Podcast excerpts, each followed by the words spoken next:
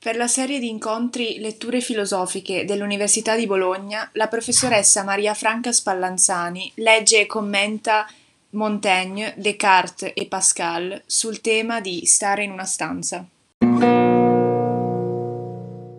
Mi auguro che in questo periodo abbiate trovato qualche conforto, se possibile, nella ricchezza di pensiero della filosofia che studiate e nel carico di riflessione e di speranza che essa ci offre. Tocca a me stasera proporvi la lettura di qualche pagina di filosofia. Pensando alla dura condizione in cui ci troviamo tutti a seguito di questa pandemia, ho scelto un tema molto vicino alla nostra esperienza quotidiana: stare in una stanza.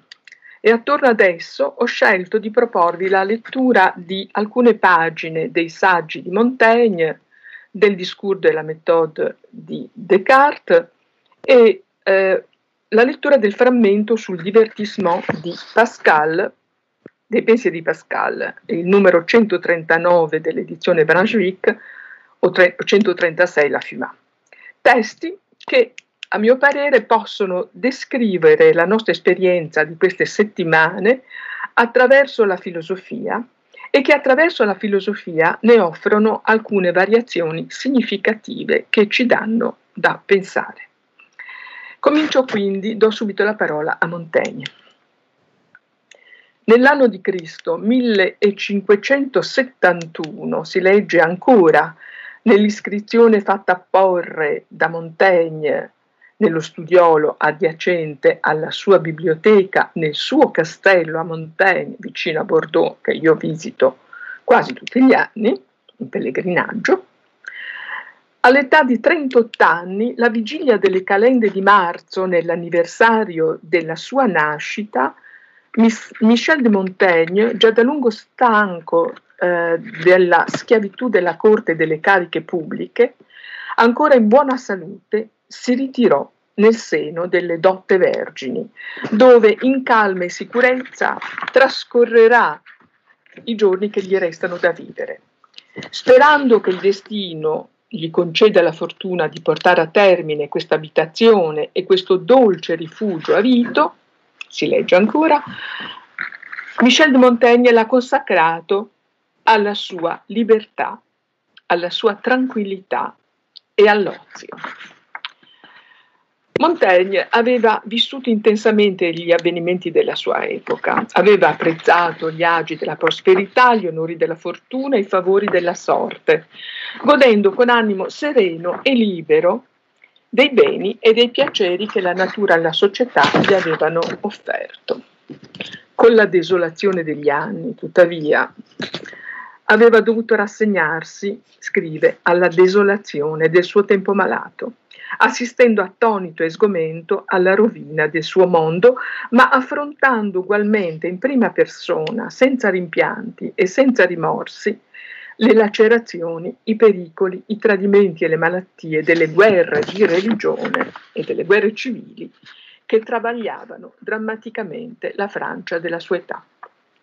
Uomo pubblico, aveva rivestito incarichi importanti e con successo, era stato magistrato, era stato sindaco di Bordeaux e alla scadenza del suo mandato nel millecinquecentottantacinque nella regione di Bordeaux, di Bordeaux era scoppiata la peste, un'epidemia di peste, e anche durante la peste aveva assolto ai suoi doveri con scrupolo, anche se senza ambizione, non tardando ad accorgersi tuttavia degli uffici abietti e viziosi, scrive, celati sotto il nome di bene pubblico. Era stato consigliere di principi e aveva servito lealmente il suo re, ma non gli erano sfuggite le simulazioni e le menzogne della gente di corte.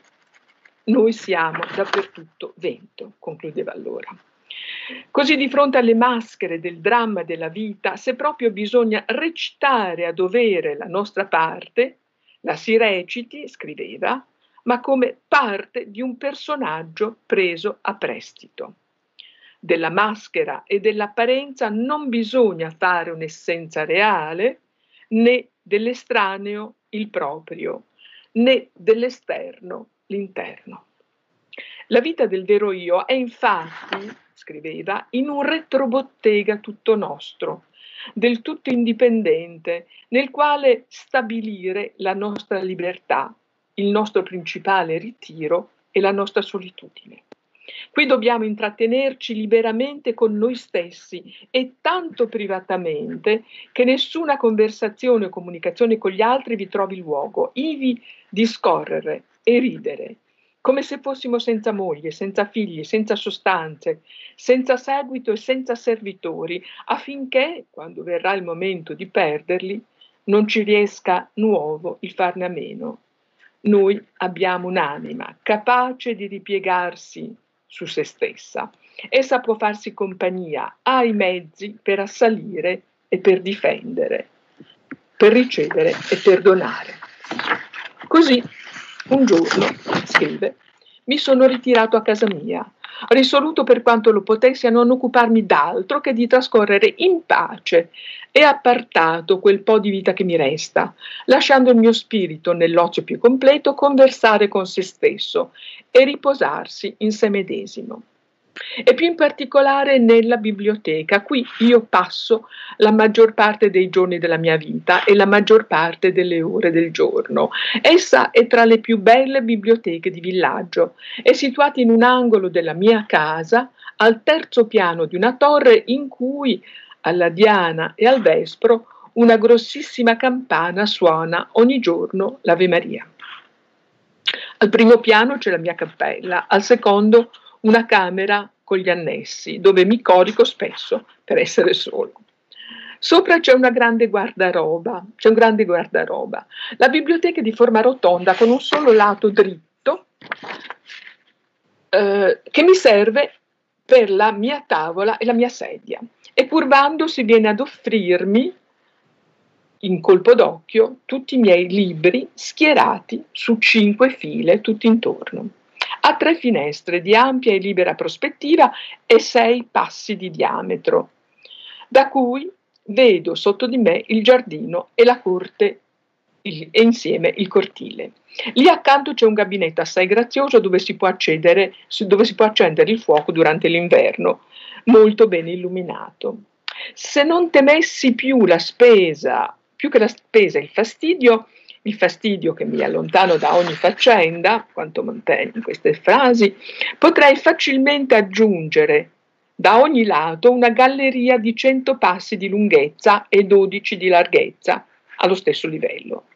Il mio spirito, in ogni luogo ritirato, richiede un ambulacro. I miei pensieri dormono se li metto a sedere. Il mio spirito non cammina se le gambe non lo fanno muovere. Esposta al vento, mi piace che la mia biblioteca sia un po' inaccessibile, in disparte, tanto per il frutto dell'esercizio quanto per allontanare da me la gente. Qui vi è il mio seggio. Io cerco di rendermene esclusivo il dominio e di sottrarre questo solo cantuccio alla comunità coniugale, filiale e civile. In ogni altro posto non ho che un'autorità verbale, in sostanza confusa. Misero, secondo me, colui che non ha un casa sua dove stare con se stesso, dove farsi la sua corte privata, dove nascondersi. Il modello dell'otium cum literis della tradizione umanistica ispira evidentemente nei suoi movimenti essenziali la decisione di Montaigne di ritirarsi nella solitudine della sua biblioteca, decisione epocale che nell'anniversario della sua nascita assume il valore simbolico di una rinascita volontaria alla verità, atto inaugurale che si manifesta sotto la figura dello spazio.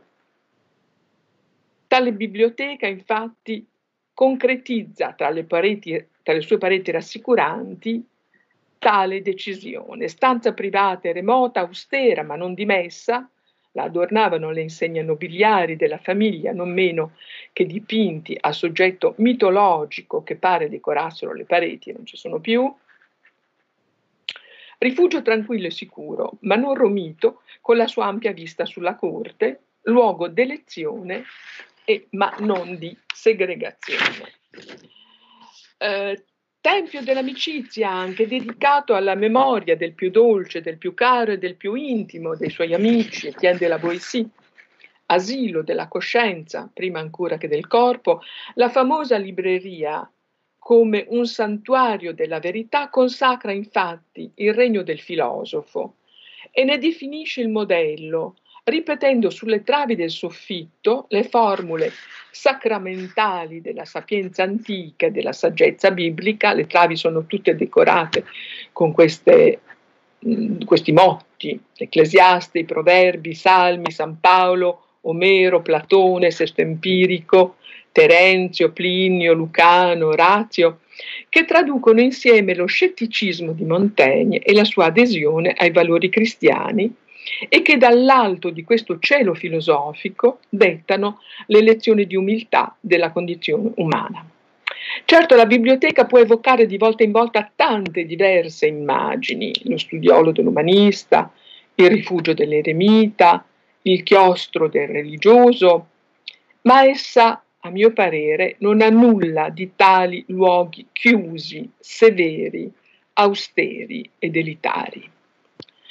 La biblioteca ha una struttura aperta e conviviale. Può ricordare forse le biblioteche degli umanisti, ma l'amore di Montaigne per i libri non ha nulla della loro venerazione appassionata. Il suo commercio con i libri non si trasforma mai in culto sacrale, la sua familiarità con essi non ricorda per nulla le veglie laboriose dei secreta. Non ci sto mai di notte, scrivo. La, la sua lettura non è mai filologia, il suo stile di lettore è distaccato. Avendo intorno a me mille volumi, se un libro mi annoia, ne prendo un altro e mi applico solo in quei momenti in cui la noia del non far niente comincia a prendermi. Il fatto è che la libreria di Montaigne si sottrae ad ogni definizione, tutta immersa come essa è nel moto materiale e fisico della vita, scrive Montaigne, azione imperfetta per sua essenza e senza regole. Io, scrive, mi adopero a seguirla conformemente ad essa.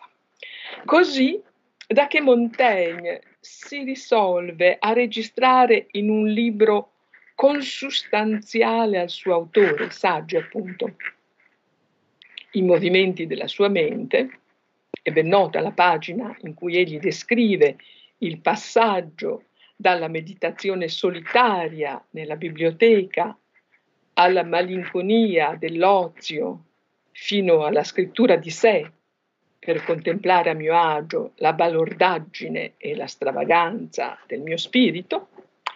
La sua biblioteca si va trasformando da questo momento, da luogo di lettura e di meditazione, di pace, di intranquillità, in luogo di scrittura e di malinconia, di cure e di lavoro, riempiendosi prepotentemente e incessantemente della presenza onnivora dell'Io Montaigne che si osserva e dell'Io Montaigne che si scrive. Uno nel movimento, uno nella varietà, il mio io di adesso e il mio io di tra poco. Siamo due. Uno nel cambiamento delle... Eh, degli umori, nella molteplicità degli affetti, nell'instabilità delle, fan, delle fantasie che la scrittura asseconda senza pretendere di correggere o di tagliare. Sappiamo delle tre edizioni del testo di Montaigne, dei saggi Montaigne, eh, scritti a palinsesto appunto, proprio a restituire anche dal punto di vista editoriale quel cambiamento successivo che Montaigne descrive eh, e in cui, con cui, in cui Montaigne si dice. La libreria diventa allora il laboratorio di questa scoperta, della scoperta dell'io, in cui Montaigne si riconosce nelle sue fantasie e vive con l'immaginazione le avventure degli uomini di cui legge le storie, siano esse ombre o cose concrete, che parlano con le loro parole di carta. Luogo degno di un viaggiatore, essa diventa un crocevia di strade che attraversano il tempo e lo spazio, in cui Montaigne incontra, nota e fa suoi i pensieri, le idee e le opinioni di cui sfoglia le, degli autori di cui sfoglia le pagine. Io parlo alla carta come parlo al primo che incontro, scrive, per trasferirli in questo libro dove, a dire il vero, non sono più miei che nel loro posto primitivo. In fondo, la biblioteca di Montaigne è il luogo in cui si dissolve l'antinomia tra i libri di carta e il libro del gran mondo di cui parla nel saggio sull'educazione, e questi libri diventano uno solo, il libro dell'Io Montaigne. Bene, eh, la scena si sposta ora in un villaggio in Germania, agli inizi dell'inverno del milleseicentodiciannove. Io ero allora in Germania, scrive Descartes nel Discours de la méthode nella seconda parte, chiamatovi dalle guerre che non erano ancora terminate, la guerra dei trent'anni. Ritornando dall'incoronazione dell'imperatore Ferdinando di Boemia verso le truppe, le truppe cattoliche di Massimiliano di Baviera, al principio dell'inverno, appunto l'inverno del milleseicentodiciannove, in generale tutto in Descartes si dà in novembre.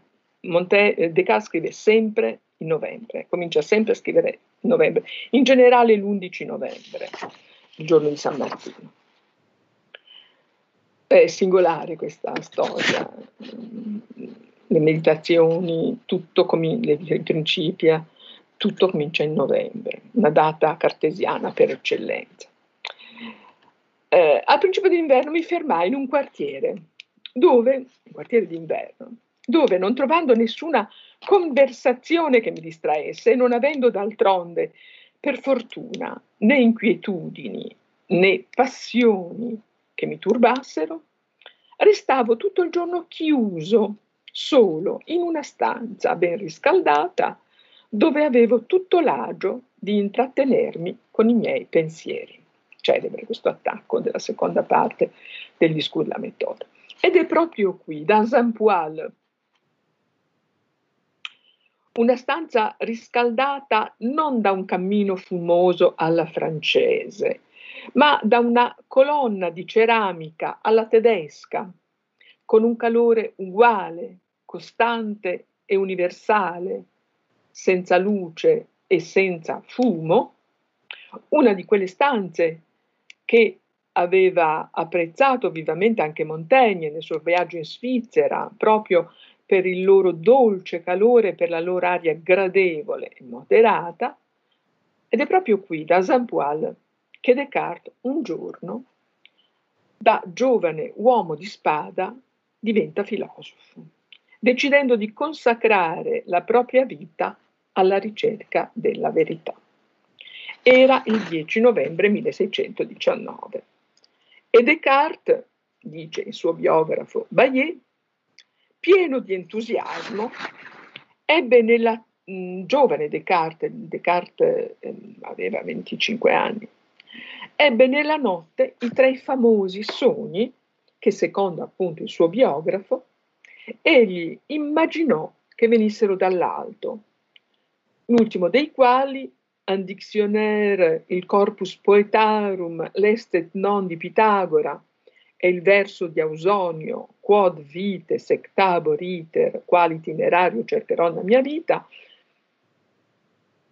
l'ultimo appunto sogno, questo di dizionario corpus poetarum, estet non di Pitagora, si sognano delle enciclopedie, eh, avrebbe interpretato, secondo il suo biografo, come le immagini del legame tra tutte le scienze e dell'unione di filosofia e saggezza, e come la rivelazione di una missione da intraprendere. Ed egli, scrive il suo biografo, fu così ardito da persuadersi che era stato lo spirito di verità che con quel sogno e in quella stanza aveva voluto aprirgli i tesori di tutte le scienze. Momento memorabile e solenne nella biografia di Descartes, nella celebre stanza ben riscaldata, egli vive nella più assoluta solitudine un dramma intellettuale straordinario che ha il carattere di una emozione creatrice. Ad uno stato di alta concentrazione e di agitazione violento segue un'illuminazione dello spirito, la scienza mirabile e la saggezza e la conoscenza è un dovere. Tre sogni di una notte d'autunno trasformano il giovane soldato nel servitore della verità. Questi sogni furono sottoposti a Freud perché Freud li interpretassero, interpretasse, ma Freud ovviamente si rifiutò non avendo a disposizione il sognatore a cui, con cui parlare. Nel racconto di Descartes, eh, nel racconto retrospettivo del Discours de la méthode, Descartes è più cauto nel riferire questi suoi pensieri di una notte d'autunno. Omette di parlare dei sogni, non propone nessuna interpretazione religiosa di queste sue meditazioni, ma altrettanto netta è la sua consapevolezza di avere vissuto da Saint-Paul un'esperienza filosofica assolutamente fondamentale e insieme un evento epocale della sua vita. La luminosa scoperta, cioè, della profonda unità del corpo delle scienze, ajustée au niveau de la raison, aggiustate al livello della ragione, tutte ricomposte sulla ragione, opera e missione di uno solo, che si duplica nell'impegno personale a ricostruire il corpo intero in me stesso, unicamente con le forze del suo spirito, tutte la, eh, la grande enciclopedia della modernità.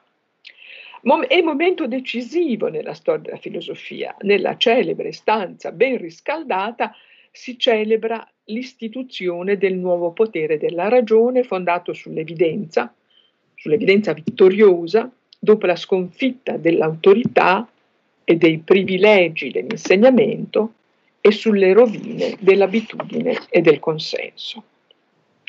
Eh, al collegio di La Flèche, Descartes aveva concluso, infatti, tutto il corso di studi, alla fine del quale in generale si era annoverati tra i dotti, scrive.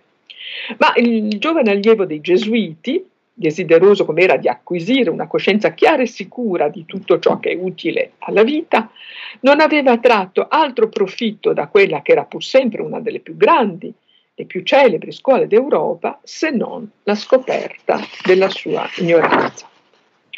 Così, lasciato lo, lo studio dei libri di carta, lette poche righe e guardate le figure, il resto è solo carta riempita di inchiostro, scrive Descartes, il giovane Descartes, sempre desideroso di imparare a distinguere il vero dal falso per vedere chiaro nelle sue azioni, aveva deciso di trasformare la sua vita in esperienza e aveva così aperto il grande libro del mondo, pensando di poter trovare più verità nei giudizi della vita pratica, in cui ciascuno paga per i suoi errori, che non negli argomenti degli uomini di lettere chiusi nei loro gabinetti. I viaggi dunque, le corti, gli eserciti. Ma a differenza di Montaigne, non lo rassicura la diversità dei costumi degli uomini, pari quasi alla diversità delle opinioni dei filosofi, e l'ignoranza dei, dei soldati lo rende inerte. Allora, scrive, presi la risoluzione di studiare in me stesso e di impiegare tutte le forze del mio spirito a scegliere le strade che dovevo seguire, chiuso, solo, in una stanza, solo in una stanza come Montaigne. Come Montaigne né misantropo né malinconico, ma se dobbiamo credere a Baillet, suo biografo, con l'umore sereno e il dolce carattere, ecco su questo qualche dubbio, della sua più tenera infanzia. Come Montaigne, solo dopo l'esperienza del mondo è libero dalle sue occupazioni, in una solitudine che, come per Montaigne, non diventa mai condizione definitiva di vita del filosofo, ed è piuttosto una ricerca costante e tenace, di volta in volta diversa, di libertà, di tranquillità e di meditazione.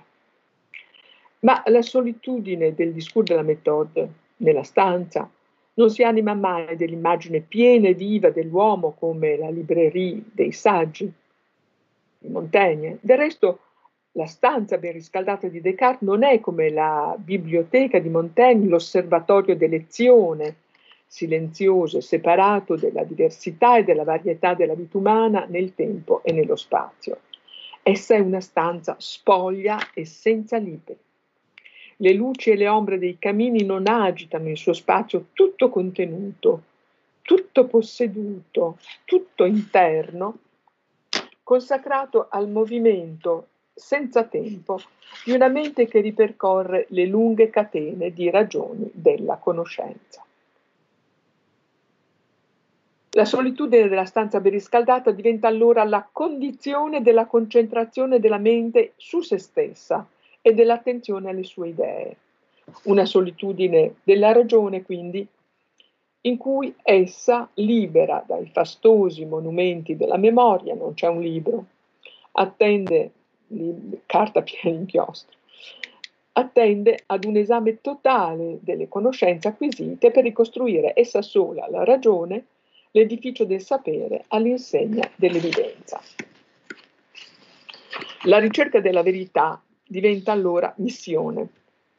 E se sul piano della filosofia cartesiana prende la forma concreta di una revisione generale delle conoscenze acquisite, sul piano della biografia intellettuale di Descartes, essa diventa impegno continuo a trovare e a consolidare le condizioni di questa ricerca della, liber- della verità nel lavoro, nella libertà, nell'anonimato, nella tranquillità e nella solitudine delle sue diverse dimore. La solitudine decisiva, dicevo, in Germania, da Saint-Poil, nell'entusiasmo della scoperta, poi nove anni di viaggi, sa e là dans le monde, spettatore più che attore di tutte le commedie che, si, che vi si rappresentano. Descartes vive appartato e schivo di ogni compagnia e si difende ferocemente dagli inconvenienti della società nascondendosi. Poi la felice e nobile solitudine di studio in Olanda, ritirato in piena tranquillità di spirito nelle sue diverse dimore, come nei remoti deserti, pur tra la folla di un grande popolo attivo ed dedito ai suoi affari, più che curioso di quelli degli altri, secondo appunto questo grande elogio che Descartes scioglie a, ad Amsterdam. Una solitudine concentrata e regolata che, conce- che concede pochissime ore al giorno ai pensieri che comp- che occupano l'immaginazione e sono un esercizio dell'immaginazione, anche di conversazioni serie, pochissime ore all'anno a quelli che occupano il, sol, il solo intelletto e tutto il resto del tempo, scrive Descartes, alla distensione dei sensi e al riposo. Descartes fugge la celebrità che, co- che toglie la libertà e il piacere, teme la gloria, contraria alla quiete, detesta le compagnie occasionali, aborre le visite degli importuni e per proteggere i suoi deserti, i deserti delle sue stanze e la sua quiete, si sposta di luogo in luogo, giungendo a interrompere persino le relazioni epistolari che lo distraggono dallo studio e dalla scrittura. Ama la campagna per il suo silenzio e per i trasporti e la gioia che il paesaggio ispira, ma, vede, ma vive appagato nel perfetto anonimato e nella più totale libertà anche in una grande città popolosa e attiva come Amsterdam, in cui passeggia solo per le strade e gli uomini sono come alberi e le loro voci il mormorare di ruscelli, come scrive appunto nelle sue lettere. è la solitudine tranquilla e composta delle meditazioni de prima filosofia. Se ricordate, Descartes le met- mette in scena la meditazione in una stanza di lavoro e di concentrazione, una tavola con della carta viene descritta in latino, una candela di cera che arde, un fuoco che scalda, che offre a Descartes vestito, iemali toga indutus, vestito di una vestaglia d'inverno, l'ambientazione e le condizioni per fondamentali esperimenti filosofici sul ruolo dell'intelletto e dei sensi nella conoscenza vera. Il pezzo di cera celebre, che non può essere concepita se non dall'intelletto, dallo spirito, e gli uomini che vedo dalla finestra, Descartes si affaccia alla finestra, alla vista dei quali non manco di dire che vedo degli uomini, proprio come dico di vedere la cera, e tuttavia che cosa vedo io dalla finestra della mia stanza, se non dei cappelli e dei mantelli che potrebbero nascondere anche degli automi.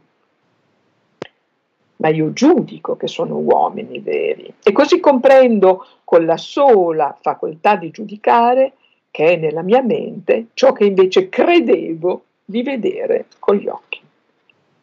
Fantastico, un film meraviglioso. Ma anche i viaggi, ma ancora i viaggi, tre viaggi di ritorno in Francia, Descartes torna in Francia nel quarantaquattro, nel quarantasette, nel quarantotto, qualche giorno, pochi giorni, che vengono a costituire una sorta di controprove, di verifica delle sue scelte per la felicità della vita tranquilla e la ricchezza delle fortune più mediocri. Descartes teme l'aria di Parigi, che lo dispone a fingere delle chimere piuttosto che a concepire dei pensieri filosofici, ha orrore della curiosità, della gente che lo cerca e lo guarda come un essere raro, come fosse un elefante o una pantera.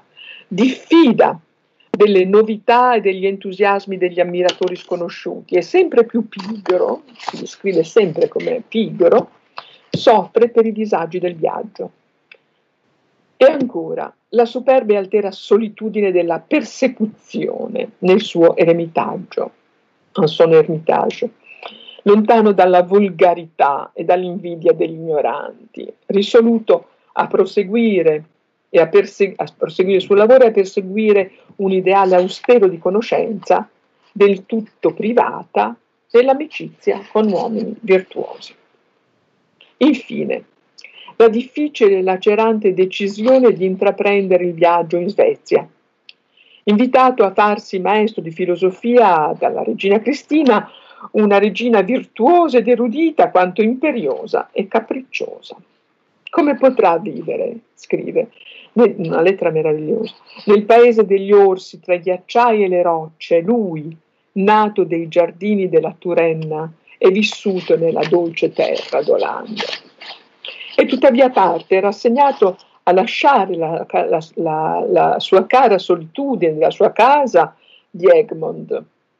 Parte, ma con un vago pressentimento del suo destino fatale, come fosse per il viaggio dell'altro mondo.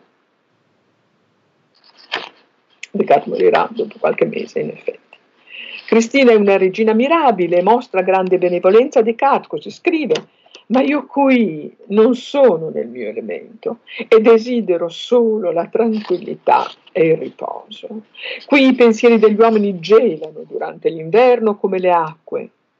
Struggente è la nostalgia della sua terra e forte il suo desiderio di tornare al più presto nelle sue stanze e nella sua solitudine, lontano dalla quale, confessava a Elisabetta di Boemia, principessa Palatina, ehm, è difficile che io possa avanzare nella ricerca della verità. Ed è nella ricerca della verità che consiste il mio bene più grande in questa vita. Infine, su ancora un po' di tempo, una stanza che non c'è.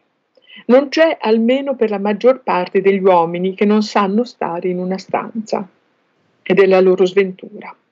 È Pascal che lo scrive in uno dei più celebri dei suoi frammenti, quello diver- dedicato al divertissement, la distrazione.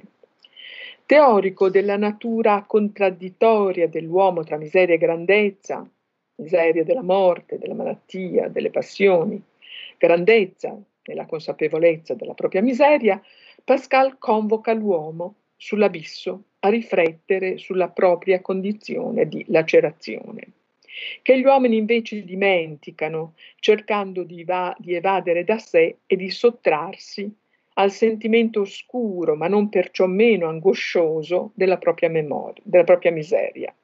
Il gioco, le conversazioni, la caccia e la guerra, gli altri, gli uffici, la ricerca della gloria, le arti e le scienze, in cui non si cercano le cose, scrive Pascal, ma si cercano, ma si cercano le, la, ma si cerca la ricerca delle cose. Leggo il il frammento eh, sulla distrazione, sulla, sulla distrazione. Quando mi sono messo talvolta a considerare le varie agitazioni degli uomini e i pericoli e le pene cui si espongono nella corte, in guerra, e donde nascono tante liti, passioni, imprese audaci e spesso considerate, eccetera, ho scoperto che tutta l'infelicità degli uomini deriva da una sola causa, dal non sapere restarsene tranquilli in una stanza. Vorrei concludere per alleggerire questo finale drammatico, angoscioso, con una bella, una bella poesia di Paul Valéry, Une chambre conjecturale, una camera congetturale. Eh, questa poesia fa parte dei famosi cahiers.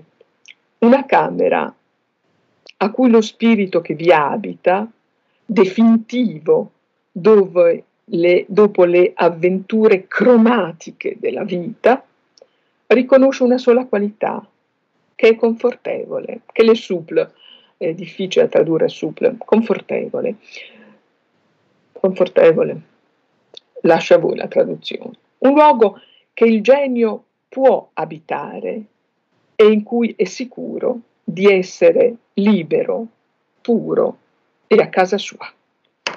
Grazie della vostra attenzione.